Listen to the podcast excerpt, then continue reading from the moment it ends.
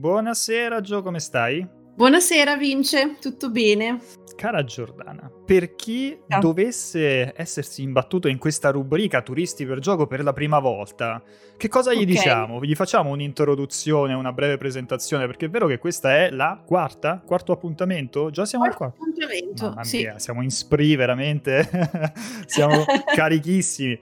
Questo è il vero che è il quarto appuntamento, però magari c'è qualcuno che eh, insomma ci segue per la prima volta. Quindi, che racconti? Che cosa, come funziona questo Turisti per Gioco? Allora, Turisti per Gioco è una rubrica dedicata al turismo videoludico. In ogni episodio vi faremo da guide turistiche, io e Vincenzo, vi accompagneremo in mete urbane, eh, perché il focus almeno di questa prima stagione saranno eh, appunto le città dei videogiochi, affrontando eh, appunto la location sia da un punto di vista di ispirazioni architettoniche, artistiche, che da un punto di vista tecnico, quindi parlando di level design.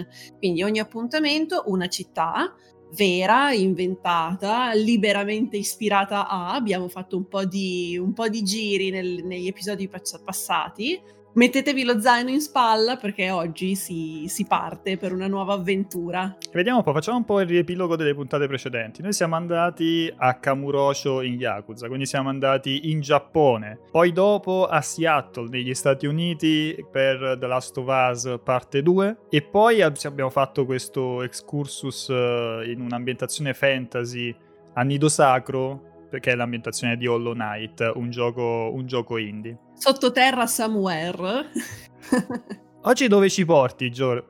Dove, dove andiamo? Oggi Oggi visiteremo una meta dell'Europa dell'Est, forse ispirata a una città vera, forse no, lo vedremo nel corso dell'episodio, e andremo a City 17 di Half-Life 2 e Half-Life Alyx. Esatto, appuntamento di oggi tutto dedicato, non sappiamo quanto durerà, se è in linea con gli altri mettetevi comodi perché siamo qui per un'ora e mezza, un'ora e quaranta, chiacchiereremo di City 17 che è eh, la città eh, principale, più iconica ormai di Half-Life, in particolare introdotta con Half-Life 2 e rivista abbondantemente in Half-Life Felix. Allora, andiamo e ci arriviamo, ci arriviamo col treno, no? Joe, a City 17, esatto. che poi è il modo in cui si apre il, diciamo, il, il, il secondo capitolo, si apre Half-Life 2 con eh, te che sei Gordon Freeman e ti trovi in questo, in questo, treno che sta arrivando a City 17 e ci sono dei, per- dei personaggi strani, dei personaggi bislacchi seduti eh, in, questo, in questo treno e uno di loro ti fa,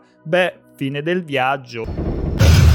Beh fine del viaggio. Ho detto proprio con questa intonazione qui che ti fa già capire che il doppiaggio di Half-Life 2 non sarà proprio. Di, di, di, non, non raggiungerà vette altissime. Non li vedi mai andare, sono sempre pieni. Nessuno va avanti, ma sono sempre. partono in continuazione, ma non arrivano mai. E quelli che arrivano non partono mai non li vedi mai andare, sono sempre pieni. Prima di tutto scheda tecnica di, di City 17, in particolare del gioco, di Half-Life. City 17 viene introdotta con Half-Life 2, io immagino moltissimi di voi eh, conoscano il, il, il, gioco, moltissimi di voi ci hanno giocato. Sviluppato e pubblicato da, da, Valve, è stato un gioco storico per chi ha praticamente lanciato eh, Steam a tutti gli effetti, perché e, e ha dato uno slancio potente al mercato dei giochi acquistati in versione digitale digitale. Uscì nel 2004, parliamo di, un, di, uno shooter in prima persona estremamente iconico che dal PC poi è arrivato su altre piattaforme, su console, su Xbox, PlayStation 3, c'è stata la um, Orange Box che è questa collezione che in- includeva anche Portal e Team Portal. Fortress, comunque insomma si è diffuso anche, uh, anche altrove ed è stato utilizzato al di là oltre ad aver ehm, essere stato praticamente uno dei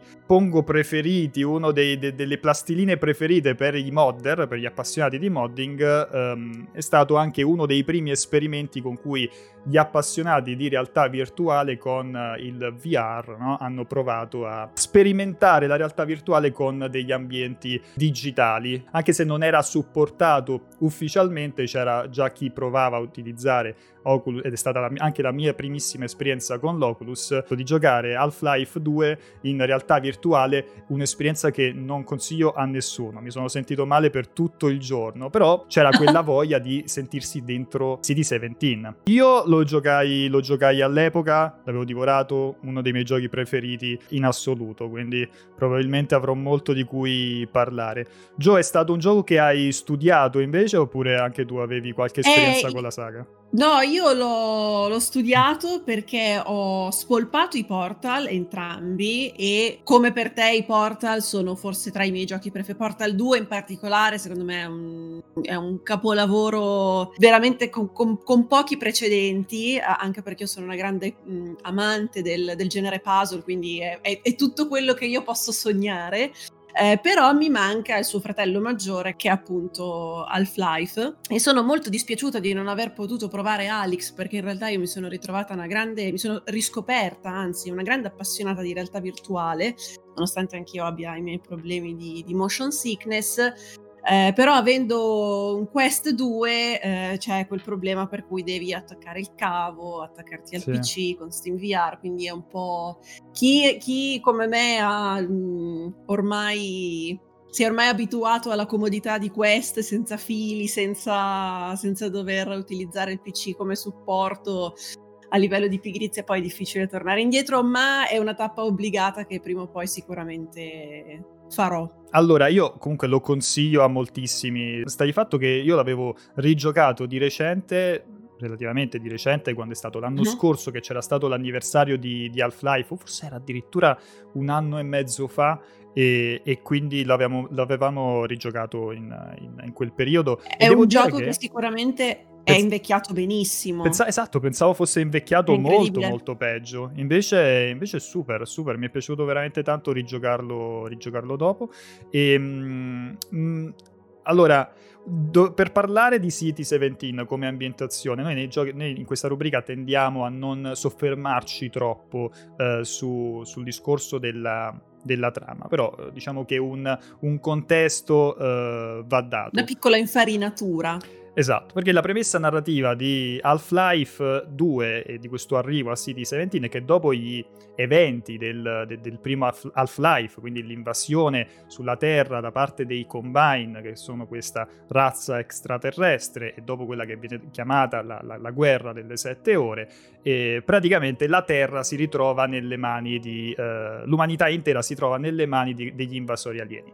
I Combine hanno cominciato a costruire, oltre a soggiogare chiaramente gli umani, a costruire costruire queste strutture enormi un po' in tutte le città uh, del mondo e a City, quella che poi è chiamata City 17, si erge la cittadella che è fondamentalmente la capitale dei Combine, la, la, questo, questo, enorme grattacielo, il più alto di, uh, di, di tutti quanti praticamente quando arrivi a, a CD17 la prima volta all'interno di Half-Life 2 ti ritrovi appunto in questo scenario molto particolare e sui tabelloni, su diciamo queste insegne e queste luci vedi uh, questo personaggione che, che, ti parla e si tratta di questo Wallace, Wallace Brin che, che era l'amministratore della uh, vecchia Black Mesa di Half-Life, che doveva essere fondamentalmente colui che doveva patteggiare per la salvezza dell'umanità una volta che ci sono stati i mi ricorda una puntata di Futurama questa cosa, adesso che ci penso, però ehm, doveva patteggiare con gli invasioni alieni per fare in modo che non venissero tutti quanti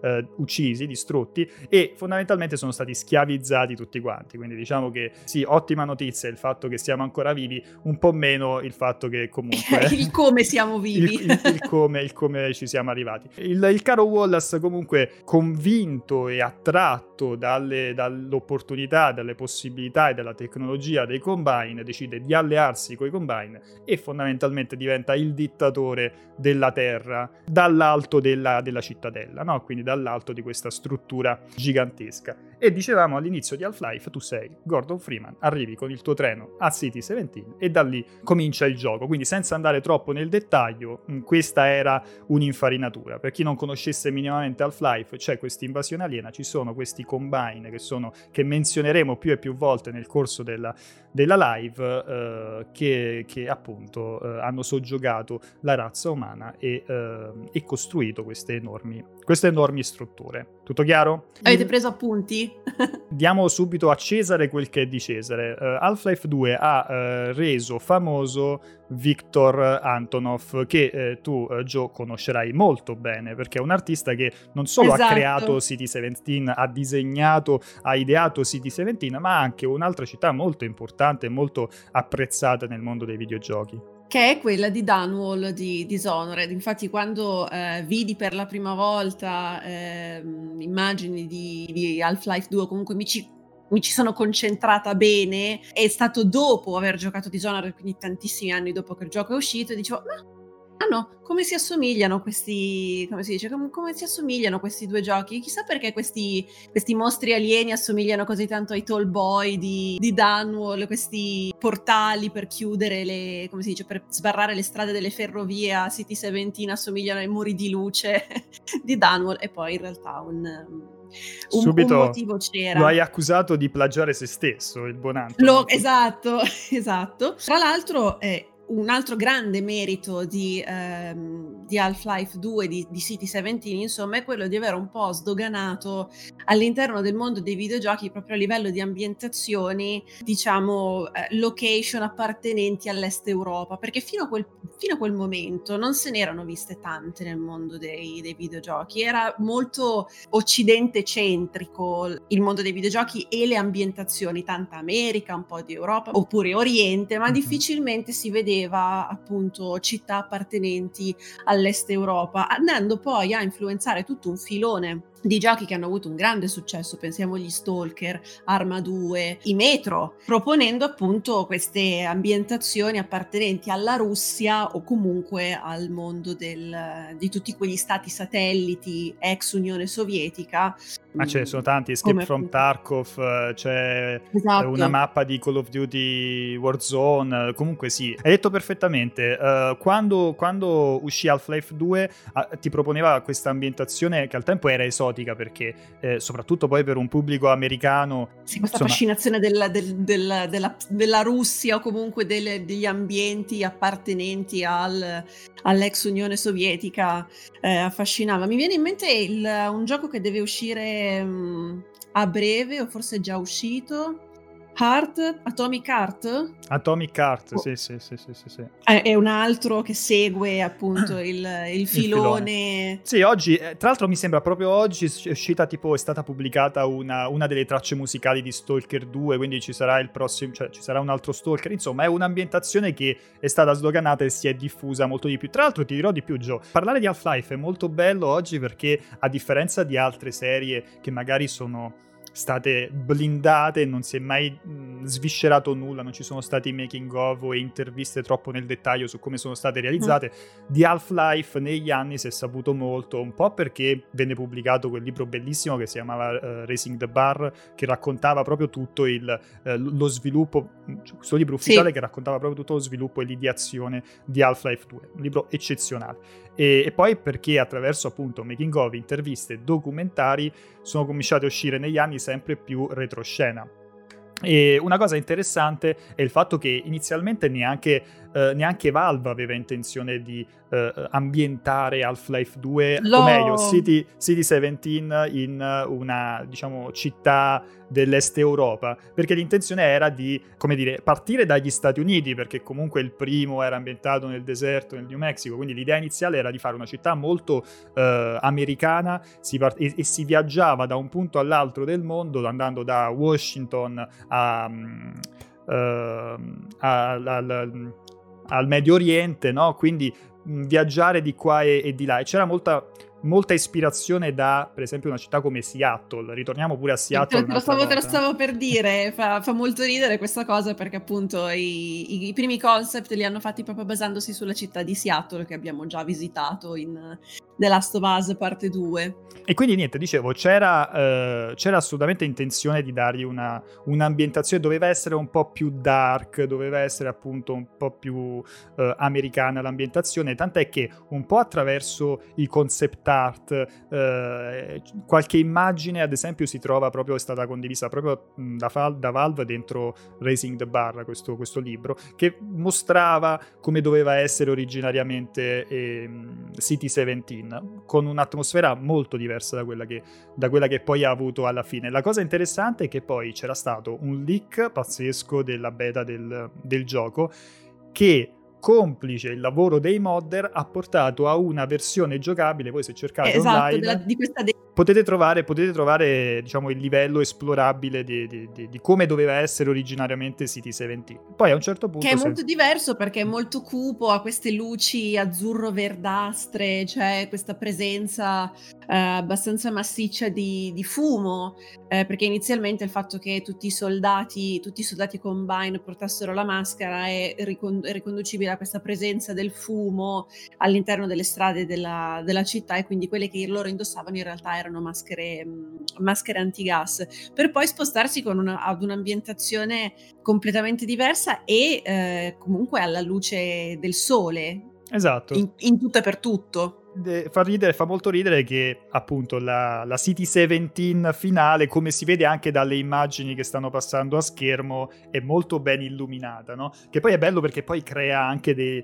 uh, dei contrasti con le ombre in mezzo, in mezzo ad, alcune, ad, alcuni vicoli, ad alcune strade. Questo, questo è, ancora più, è, ancora più, particolare, ancora più interessante perché è, una, è un tipo di distopia eh, assolutamente, assolutamente unico. E diciamo, poi si era deciso appunto di passare a, a questa ambientazione uh, del, dell'Europa dell'Est, anche perché Antonov è da lì che proviene, no Gio? Cioè lui è nato è a Sofia, Sofia, in Bulgaria, e sono state proprio alcune città chiave, mh, appunto Sofia, eh, San Pietroburgo, eh, Budapest, Belgrado. Belgrado, tra le maggiori ispirazioni. E lui un po' nel, diciamo, nel libro Racing the Bar, un po' in diverse interviste, ha raccontato di come quei posti lì fossero rimasti indietro di 30 anni, perché lui è nato alla fine degli anni 70, mi sembra, in quei posti che però erano ancora estremamente caratterizzati e influenzati dal loro eh sì. passato con eh, l'Unione Sovietica. E credo che da un punto di vista di uh, mix tra una, una, città reale a livello di architettura e uh, l'innesto poi del, della razza aliena, perché quello che riesce molto bene secondo me in City 17 non è soltanto l'aver riproposto una città dell'est Europa in modo credibile, ma è questo mix tra la città dell'est Europa, che quindi ha questo ehm, appunto questo mix nel suo tessuto urbano di un po' palazzi appartenenti a quel, quel tipo di sviluppo proletario molto forte eh, del, dell'Unione Sovietica e altri palazzi eh, più, diciamo, più antichi, quindi con, una, con un'architettura diversa, ma l'unione di tutto questo con poi l'impronta, l'impronta aliena, quindi questi esatto. grossi muri, i fili che passano dappertutto. Credo che l'unico tipo di lavoro, secondo me, fatto così bene che si è visto, non è nel mondo dei videogiochi, ma nel cinema con District 9. Mm, non so se l'avete, non so se l'hai visto, se l'avete mai sì, visto. Sì, è molto bello perché è ambientato a um, Città del Capo, quindi Africa, con questa enorme nave aliena che staziona sopra la città e questo diciamo campo profughi creato vicino alla città dove stanno gli alieni che sostanzialmente appunto sono dei, sono dei rifugiati perché sono arrivati sulla Terra semplicemente perché la loro nave lì si è fermata. E entrambe secondo me restituiscono molto bene quello che è un po' anche il tessuto, il tessuto sociale, la situazione sociale, mentre c'è tutto un, un discorso fortemente legato all'apartheid in District 9, in City 17 secondo me quello che riesce bene, cioè l'utilizzo dell'ambientazione eh, della città est europea riesce molto bene perché ti dà quella sensazione di controllo assoluto che per molto tempo si viveva proprio da parte del governo centrale in quelle zone, in quelle zone dell'est Europa e, e della Russia, quindi viaggiano su questi binari molto paralleli. Eh, no, assolutamente sono d'accordo ed è, e, e, tra l'altro è uno dei motivi proprio per cui eh, Antonov aveva scelto eh, questa ambientazione dell'est Europa, perché lui dice già di base tralasciando, mettendo un attimo da parte il discorso combine e il, eh, anche quella struttura eh, diciamo gigantesca della, de, della cittadella, l'architettura uh-huh. brutalista, eccetera. Eh, se prendi anche semplicemente le, l'atmosfera dell'Est Europa, il, le architetture del, dell'Est Europa, c'è questa enorme eh, questa enorme collisione tra vecchio e nuovo, no? E, uh-huh. e, che era una cosa che gli piaceva eh, introdurre all'interno del gioco. In più, appunto, come hai detto bene, implementi, introduci, eh, ci metti questi innesti eh, alieni eh, e futuristici e hai una città assolutamente unica, che ha una skyline estremamente unica. Uh, la, la, cittadella e alcuni monumenti in giro per, per, uh, hai presente quando vedi le, le, le, skyline delle città, delle capitali e le riconosci, no? Perché hanno quei certo. monumenti particolari, magari c'è la Torre Eiffel uh, a Parigi. Qui la stessa cosa, cioè se vedi la skyline, una silhouette di uh, Half-Life la riconosci subito perché vedi i palazzi molto spesso ispirati poi tra l'altro ai, ai commi block, no? cioè ai palazzoni esatto. uh, commi. E questa enorme torre che svetta con, con i fili, la,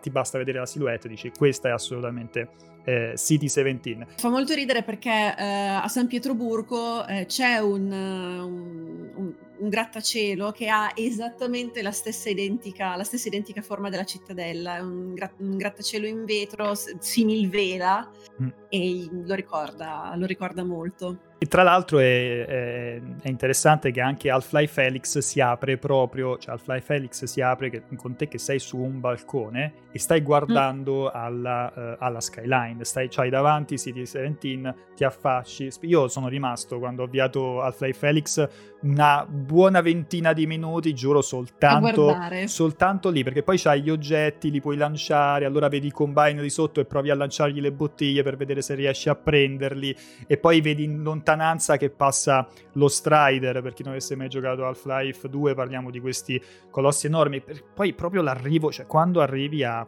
a questa sorta di città fantasma, no? Che poi fanta- completamente fantasma non è perché non è assolutamente disabitata, però arrivi per la prima volta e hai un vago senso di familiarità, però a un certo punto appena stai provando un attimo ad, ad, ad ambientarti, abituarti, ti passano a fianco eh, tipo dei carri con uno strider gigante che lo vedi tra i palazzi rim- dici ma che cos'è questa cosa?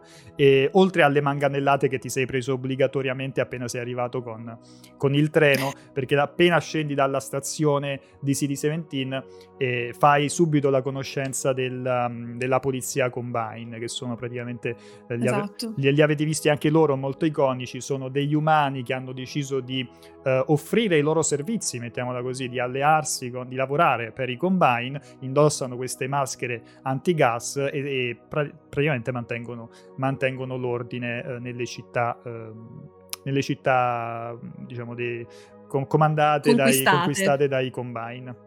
E niente, dicevamo City 17, quindi sembra una eh, città fantasma, chiaramente ispirata alle eh, città post-sovietiche. Abbiamo visto ispirazioni, qualcosa si è visto pure nelle immagini che sono passate. Abbiamo eh, menzionato i comic block, i comic block c'era eh, non dentro 17, eh, City 17, ma all'esterno ci sta Nova Prospect, che è una prigione, pure quella ispirata chiaramente ai gulag. Tra l'altro, se non ricordo male, nei documenti di, di design inizialmente All'inizio era proprio veniva chiamata, chiamata proprio gulag. E, e, poi se vai in giro vedrai che comunque sui poster, nelle, sulle lattine, un po' ovunque è tutto scritto in cirillico, quindi diciamo che non si nasconde assolutamente, non nasconde assolutamente, ecco qui si erano intravisti come blocchi. È un mix di, uh, ho scoperto, uh, bulgaro e russo. Non sono, non mm. sono due alfabeti diversi un po' mixati. Tra l'altro l'alfabeto come si dice, l'alfabeto russo è un alfabeto pre-Unione Sovietica quindi hanno usato questo mix di, ovviamente per, per, chi non, per, chi non, lo parla sono praticamente indistinguibili, però c'è questo mix di, di entrambi. Ehm, però, nonostante tutte queste strutture siano, cioè l'avete visto, è pieno di strutture uh, decadenti, altre sono completamente disabitate. Um, per esempio, all'inizio del gioco, all'inizio di Half-Life 2, eh, tu entri in uno di questi appartamenti e vedi le persone che sono rifugiate, sono lì che cercano di stare in silenzio, si nascondono, no? Qualcuno gli dice oh, non, fare, non fare rumore, comunque si, cioè, comunica fin da subito il, diciamo, l'atmosfera che si vive, la situazione che si vive a City CD17, ma CD17 come in tante altre eh, città eh, del mondo. E la cosa interessante è che non ci sono bambini, non ci sono bambini in tutta CD17. Questo è stato giustificato praticamente col fatto che i Combine da anni stanno eh, controllando la, la, razza umana per fare in modo di evitare che eh, insomma ci sia possano, possa, possano procreare, che va un po' in contrasto. troppo. Eh, posso, va, va, tra l'altro in contrasto con uh, il, uno dei concept iniziali dove non solo i bambini c'erano, ma li sfruttavano per il lavoro, praticamente. I Combine avevano altri piani, uh, diciamo, prima dell'uscita di Inizialmente. Io direi, uh, prima, di passare, prima di passare a, diciamo, a parlare anche un po' di level design e di, di architettura, Uh-huh. abbiamo un unico inserto, per chi non conoscesse la, questa rubrica, noi uh, da, fin dal primissimo episodio facciamo passare un inserto audio uh, per un po' calarci nell'atmosfera, no?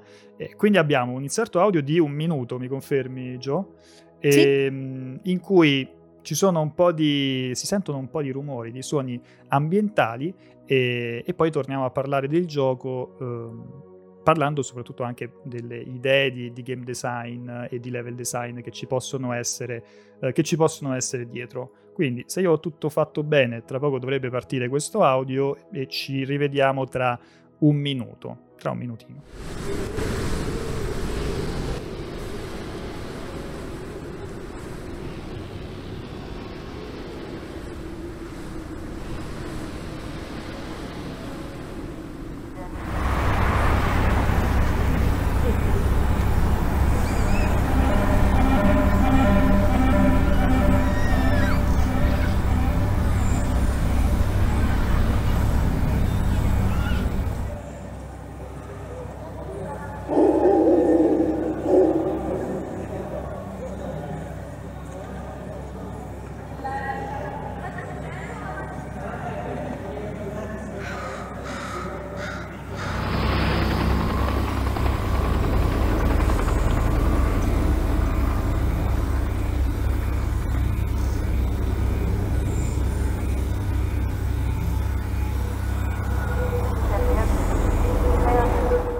E quindi questo era un po' per entrare nel, nel mood, la cosa si ascolta, diciamo, girando per le strade di, di, City, di City 17. Uh, eh, tra l'altro, chi ha giocato Half-Life 2 all'epoca, eh, insomma, si ricorderà appunto quanto era subito opprimente fin dall'inizio il, il gioco. Tu arrivi, arrivi, con questo combine che ti costringe a buttare una lattina, dice guarda raccogli quella lattina da terra e, e, buttala, e buttala nel, nell'immondizia, che a livello di design è, anche, è bello perché è anche un modo per prendere dimestichezza con la fisica del gioco. Mm, Half-Life esatto. 2 eh, era, diciamo, tra le varie innovazioni, eh, era stato sviluppato con eh, il Source Engine e aveva questo sistema di gestione della fisica che al tempo era estremamente innovativo e gran parte del gameplay poi si basava proprio sull'interazione con gli oggetti attraverso eh, non solo diciamo, le mani del, di, di, Gordon, ma anche ovviamente la Gravity Gun, che è la, l'arma più iconica di, uh, di Half-Life uh, 2. Però, insomma, già questo primo contatto con la polizia Combine ti fa capire che non puoi fare troppo lo spavaldo tra le strade di, di City 17. È interessante, io mh, mm, tornerei su una cosa che avevi detto, Joe, sul discorso Vai. della mappa la mappa di, uh, di CD17.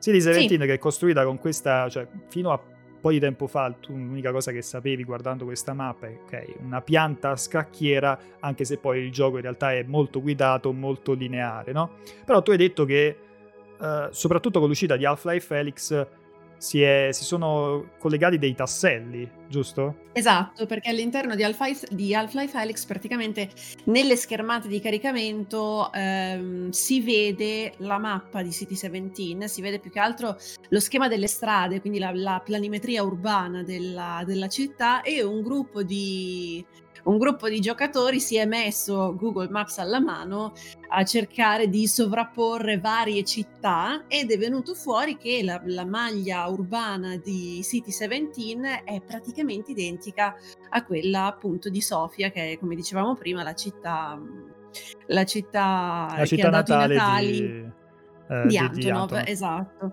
E quindi eh, alla fine la Bulgaria ha vinto, ha rivendicato City 17, però era appunto una cosa che non, non si poteva cogliere fino a che appunto non è, mh, non è arrivato, non è arrivato Half-Life Helix. Io ho menzionato prima il discorso della, della skyline molto riconoscibile, abbiamo parlato della cittadella, no? questa torre enorme, ed è a me una cosa che piace di questa rubrica è come in maniera non- assolutamente non voluta si crei una ma, sorta ricor- di... ricorrente. Eh, si crea una sorta So di percorso. Proprio perché, cioè, proprio perché ci sono degli elementi che vedrete magari vengono implementati in maniera differente o in maniera simile, però comunque vanno a ricollegare, vanno a unire, a unire i- tutti, tutti i giochi no? che andiamo, tutte queste ambientazioni che andiamo ad esplorare. E ovviamente se avete eh, visto gli episodi precedenti siete, insomma, siete già, siete già informati sul concetto del Winnie, ne abbiamo parlato già un paio di volte nei, negli episodi precedenti. Quindi questa sorta di struttura eh, ricorrente all'interno della mappa, visibile praticamente da tutti i punti eh, della- dell'ambientazione, punti ovviamente aperti, che fa un po' da punto di riferimento per eh, il giocatore che deve navigare eh, l'ambientazione. L'avevamo visto eh, con la torre al centro di Camurocio, l'avevamo visto all'interno di Seattle quando vengono dati riferimenti eh, guarda la ruota panoramica, guarda l'albergo, guarda, guarda l'ospedale e c'è appunto la, la cittadella di, di City City 17 17. che è sempre lì, che svetta e nelle zone, insomma, nei- nei- nelle fasi di mappa aperta si può guardare alzando lo sguardo. Esatto. E qui tra l'altro ha una doppia funzione, eh, perché una è quella in stile Disneyland, no? che abbiamo già trattato e abbiamo già Esatto, raccontato le altre castello. volte. La funzione del castello di, eh, no, no, di, di- Cenerentola, no? In, eh, al centro di Disneyland, che tu guardi e da lì arriva il termine Winnie, arriva tutta l'idea, eh, che tu in base a dove, cioè, a dove ti, tro- mh, dove ti trovi rispetto al castello, capisci subito, guardando appunto questo landmark, dove ti trovi all'interno dell'ambientazione.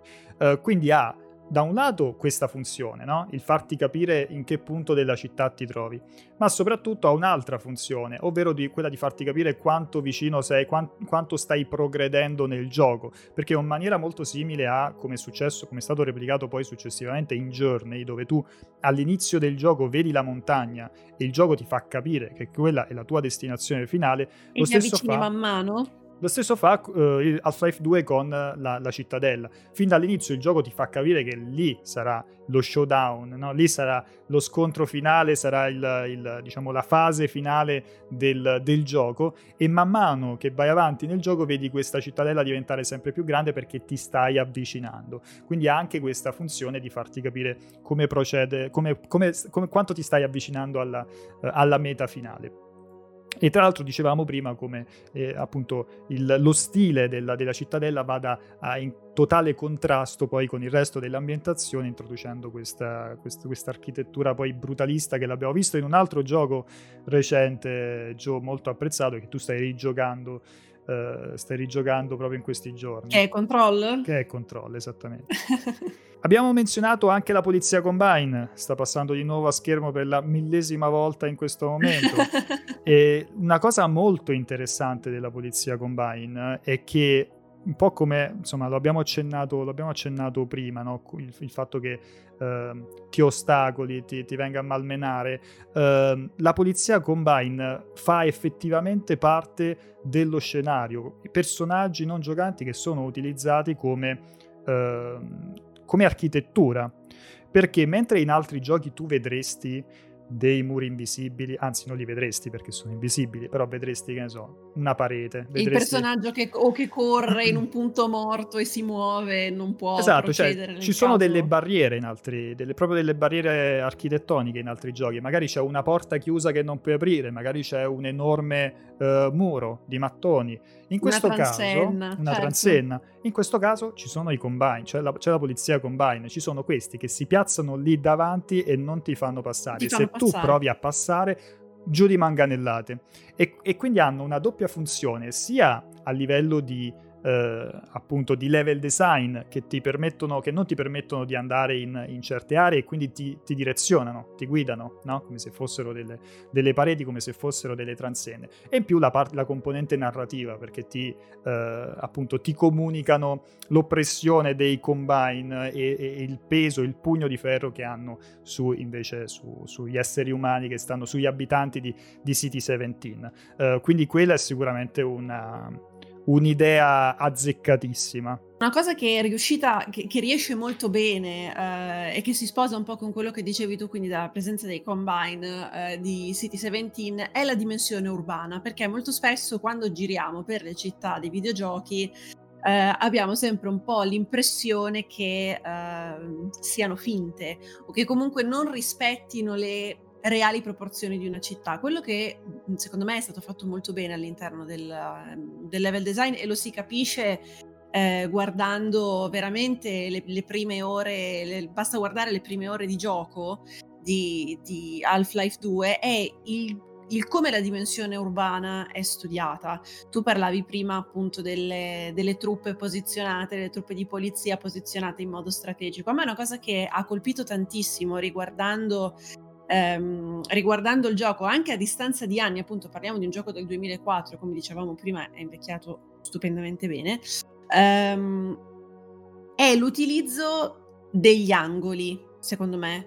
Eh, camminando all'interno della città in zone più ampie e poi eh, avendo a che fare con ambientazioni più strette, mm, immagino, mi riferisco a tutte le parti, ad esempio nelle fogne o passando magari su, ehm, sugli scorci dei tetti, ehm, c'è anche la parte, al, mi sembra, in uno dei, dei livelli iniziali con la ferrovia, mm-hmm. quest'uso molto intelligente delle passerelle che non solo ha una dimensione spaziale molto corretta, ma che al tempo stesso riesce a costruire anche una sorta di tensione, perché comunque è vero, Half-Life è uno sparatutto, ma ha comunque quel connotato Horror è una parola molto grossa, però la presenza comunque di nemici non umani, quindi di alieni o di appunto eh, questi, queste truppe di polizia molto aggressive, la costruzione degli spazi, quindi spazi che si aprono e si stringono, l'utilizzo delle viste e degli angoli,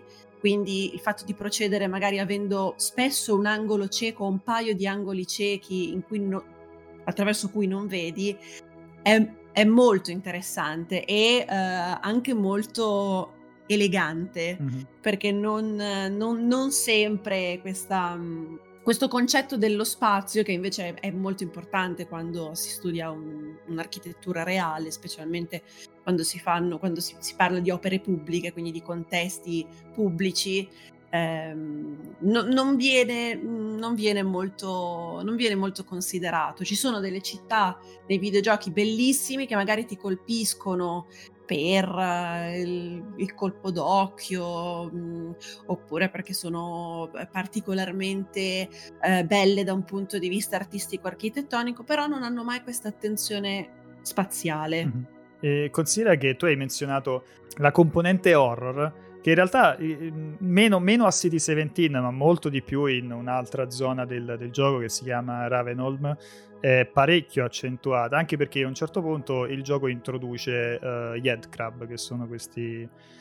Eh, esatto. questi, questi, questi, mostri alieni che ti saltano addosso e ti succhiano e ti mangiano il, il, il cervello, ti zombificano, eccetera. E um, ci sono varie tipologie di, al, al, di là del, diciamo, di Ravenholm, proprio come, come, si presenta, quindi questa ambientazione cupa, notturna, con delle zone in, in fiamme, e, um, ci sono varie tipologie di, di headcrab e una eh, molto particolare è l'headcrab velenoso. Onestamente non mi ricordo se ha un nome specifico, io l'ho sempre chiamato headcrab velenoso, e, ehm, che ha questa cosa per cui appena ti tocca ti abbatte completamente la, la, la salute e ti lascia con pochissima, con pochissima salute. Um, e, uh, però ha una particolarità, uh, che ha un suono molto riconoscibile, uh, un po' simile a quello dei quello dei clicker, anche eh, dei clicker di The Last of Us. Ed è un concetto okay. che anche i clicker di The Last of Us riprendono, cioè nel momento in cui tu senti in The Last of Us il suono di un clicker, smetti di fare qualsiasi cosa stavi facendo perché sai che e c'è un pericolo intorno. imminente. Stessa esatto. cosa con uh, gli headcrab velenosi. Appena senti che questo, questo suono, questo verso, vai subito in allerta. E spesso gli headcrab velenosi, ma anche altri tipi di headcrab e altri nemici, vengono piazzati, come dicevi bene, dietro gli angoli o comunque dietro in gli zone... angoli o nei luoghi bui. Esatto, e nei luoghi bui e ne- nelle ombre, tantissimo nelle ombre. E quindi eh, tu non li vedi direttamente, ma sai che c'è un pericolo imminente, quindi cominci a muoverti in maniera diversa all'interno dell'ambientazione cercando di essere il più cauto possibile. La, la, tipica scena del entro in un bagno pubblico e in una delle porte, no? Ci sta nascosto un, un mostro. classico. Cioè, lo, lo, percepisci che in una di quelle porte c'è un, un headcrab, quindi e, e, e il sound design eh, soprattutto da un, certo da un certo punto del gioco, un certo momento del gioco in poi, appunto con l'introduzione dei, degli headcrab o anche dei, dei, dei barnacle, che sono questi, uh, questi, questi, mostri attaccati, questi alieni, attrac- queste creature attaccate al, fi- al soffitto filo. con la linguona, no? col filone, okay. che anche lì Uh, gameplay emergente che è emerso attraverso le, le, le, le i, diciamo, le partite di, di, beta testing, no? le sessioni di beta testing. Praticamente an, durante il beta testing, questa era una cosa non voluta dai game designer, questi barnacle hanno, praticamente funzionano in questo modo. Se tu tocchi il filo, diciamo la loro lunghissima lingua, loro cominciano a ciucciarti verso l'alto, a trascinarti e poi quando arrivi su a mangiarti. Quindi nel momento in cui cominciano a trascinarti tu devi assolutamente sparare il più veloce possibile per farli fuori. Uh, durante il beta testing si è scoperto che... Uh, allora, questi, questi, mostri dovevano essere molto più marginali nel gioco, però durante il beta testing si è scoperto che se tu gli lanci, gli fai cadere addosso su questa lingua dei barili incendiari e dai fuoco ai barili incendiari, esplodendo i barili incendiari fanno, fanno un casino e spesso distruggono uno o più di questi barnacle. Scoperta questa cosa hanno deciso di tornarci e di lavorare di più sui barnacle, quindi sono stati moltiplicati, sono stati piazzati in maniera anche più interessante nell'ombra e sempre vicino magari a dei barili esplosivi proprio per eh, incentivare no, l'utilizzo così creativo dei, dei, barili esplosivi e ovviamente il sound design in modo che tu senti che c'è un... loro hanno tipo una sorta di risucchio, no? di sbavo. Sì, tipo, sì, sì. E, e, e, quindi ecco, il, il, sound design diventa fondamentale sia a livello di atmosfera, si di Seventeen senti in lontananza l'annuncio, l'avete sentito prima, no? il megafono, sentite la sirena, e, e sia a livello di gameplay con uh, le mm. creature. Sì, quello che appunto dicevo mi, mi, mi, affascinava molto è il come molto spesso l'elemento horror o comunque la tensione viene costruita magari uh, o mh, usando slash abusando del sound design, tralasciando invece quelli che sono altri elementi, specialmente visivi, estremamente importanti se si parla poi di un gioco in prima persona. E, e quindi avevo, ho, ho, notato proprio questo uso abbastanza frequente del nemico dietro l'angolo cieco, un, dietro un punto d'ombra, che però è una cosa che va costruita, cioè per creare quel tipo di tensione devi costruire l'ambiente adatto affinché questa cosa poi, poi si crei. Per un gioco del 2004, insomma, è, è, notevole. Sul discorso delle ombre e delle parti, delle zone buie, che soprattutto in Alex ce ne sono, ce ne sono parecchie, perché Alex eh, è bellissimo perché puoi sentirti all'interno di CD17 come mai prima d'ora, però molta dell'esperienza è all'interno di ambienti, di ambienti chiusi. chiusi. E col fatto che uh, comunque la, la, la, resistenza, diciamo, dell'umanità, la resistenza di CD17 ha cominciato a um, operare nei canali, no? nell'underground di City 17 molto spesso ti ritrovi a dover esplorare eh, i canali, le fognature, eccetera, eccetera. Quindi ti trovi molto spesso in zone, uh, in zone buie, nonostante a City 17 ci sia un sole che spacca uh, le pietre. E nelle zone buie, appunto, si annidano i pericoli e gli headcrab in particolare. Un'altra cosa interessante è uh, il fatto che il gioco molto presto uh, nel, nell'avventura ti insegna che il simbolo lambda, la lambda che è il simbolo proprio l'icona tipica uh, di, di, di, di, Half-Life, Half-Life, praticamente, il simbolo lambda Uh, viene associato alla resistenza, ai buoni. Ogni volta che eh, diciamo, vedi che, che, che, ci sono degli umani che provano a porre resistenza o che si stanno organizzando, spesso hanno il simbolo lambda. Quindi dall'inizio cominci ad associarlo a una cosa positiva. E questa cosa ti rimane mandando avanti nel gioco perché tu troverai delle zone che hanno il simbolo lambda e sai che in quella zona lì c'è magari una cassa con dei rifornimenti.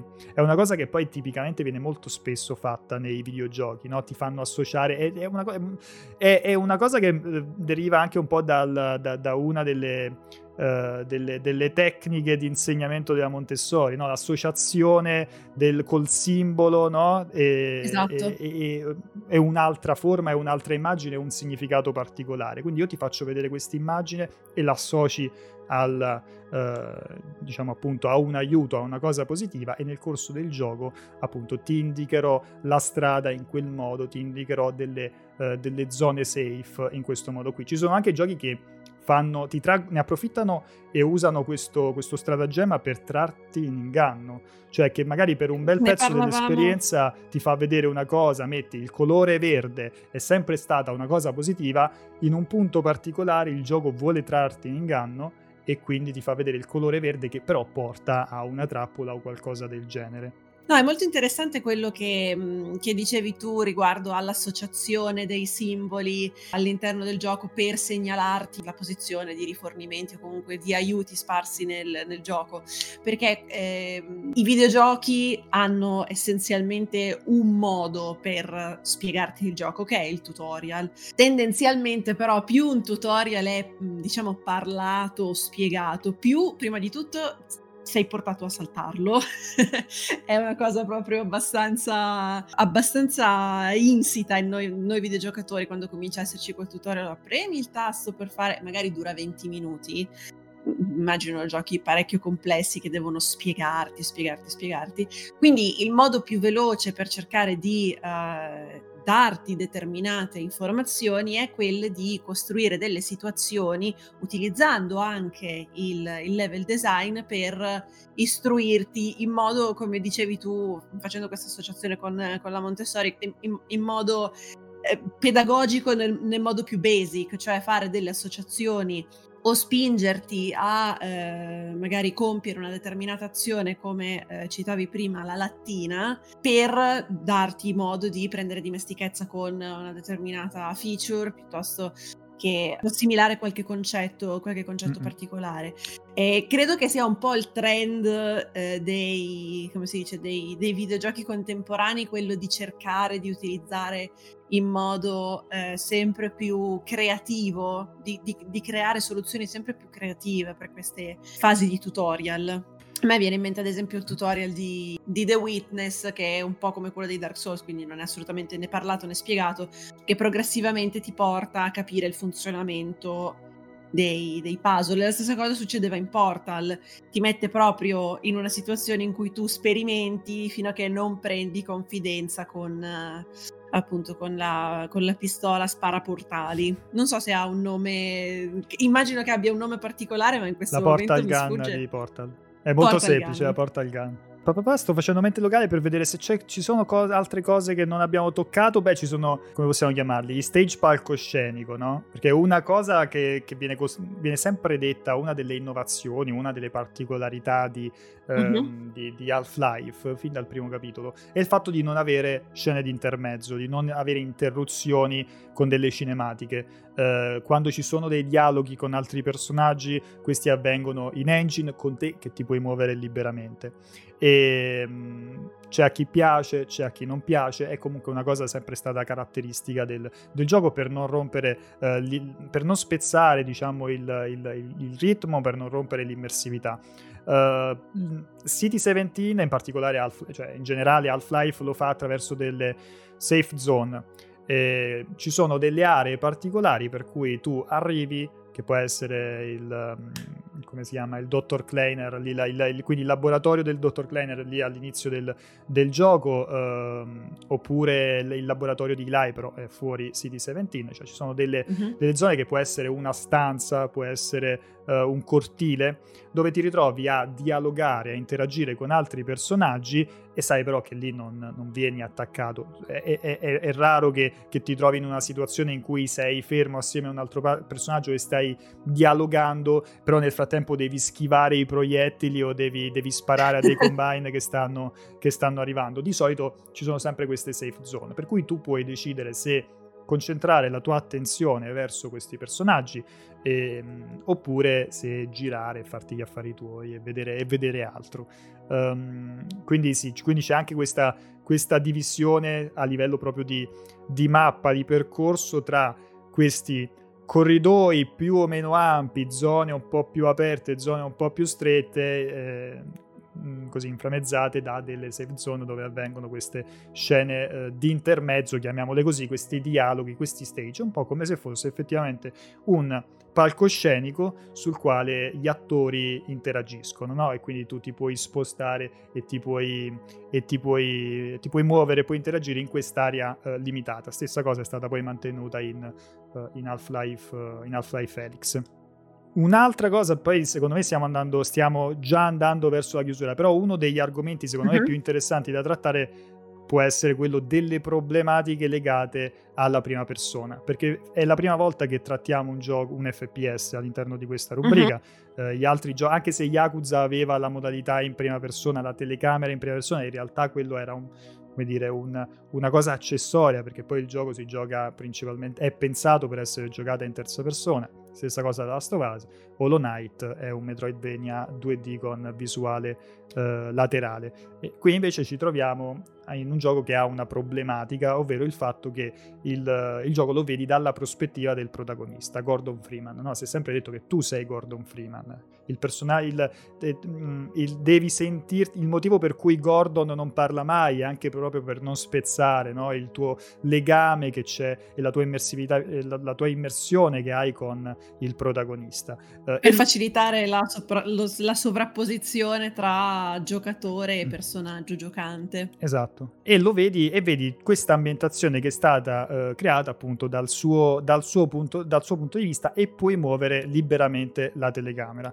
Uh, questo vuol dire che Uh, appunto amplifichi tantissimo sicuramente il senso di immersione, il coinvolgimento e la, la, il senso di presenza all'interno del, del, mondo digitale. È molto più facile sentirsi all'interno di CD17, no? alzare lo sguardo e immaginare di essere lì. Poi figurati con il con uh, Helix e con la realtà virtuale esatto. eh, siamo, proprio, siamo proprio alla all'apice del... anche per quello no, è, è, considerato uno dei migliori, se non il, il miglior gioco in, in, realtà virtuale, perché ti senti proprio all'interno di, di, di quel mondo lì. Però si creano dei, dei, dei, uh, delle problematiche, quella più grande la, la, menzionavamo anche durante l'appuntamento di The Last of Us, è il fatto che tu tecnicamente puoi ritrovarti a vedere in qualsiasi, a guardare in qualsiasi direzione.